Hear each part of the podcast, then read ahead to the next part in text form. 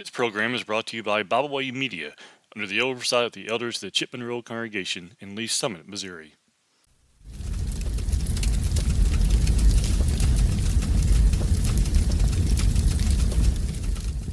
Thank you for joining me today for our devotional here at the fireside.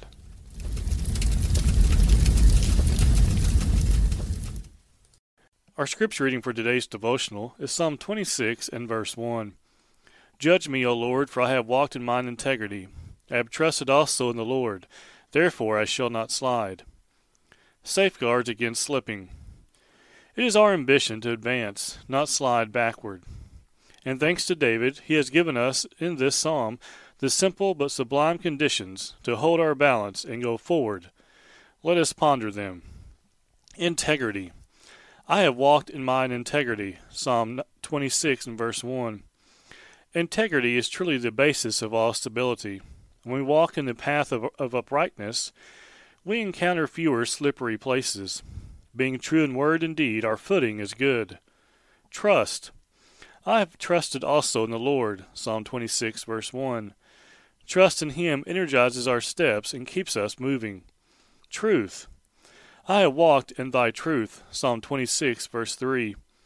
The truth needs no shift. Thus, those who, who imbibe to have no need to change positions, only truth marches with the future. Association. Will not sit with the wicked.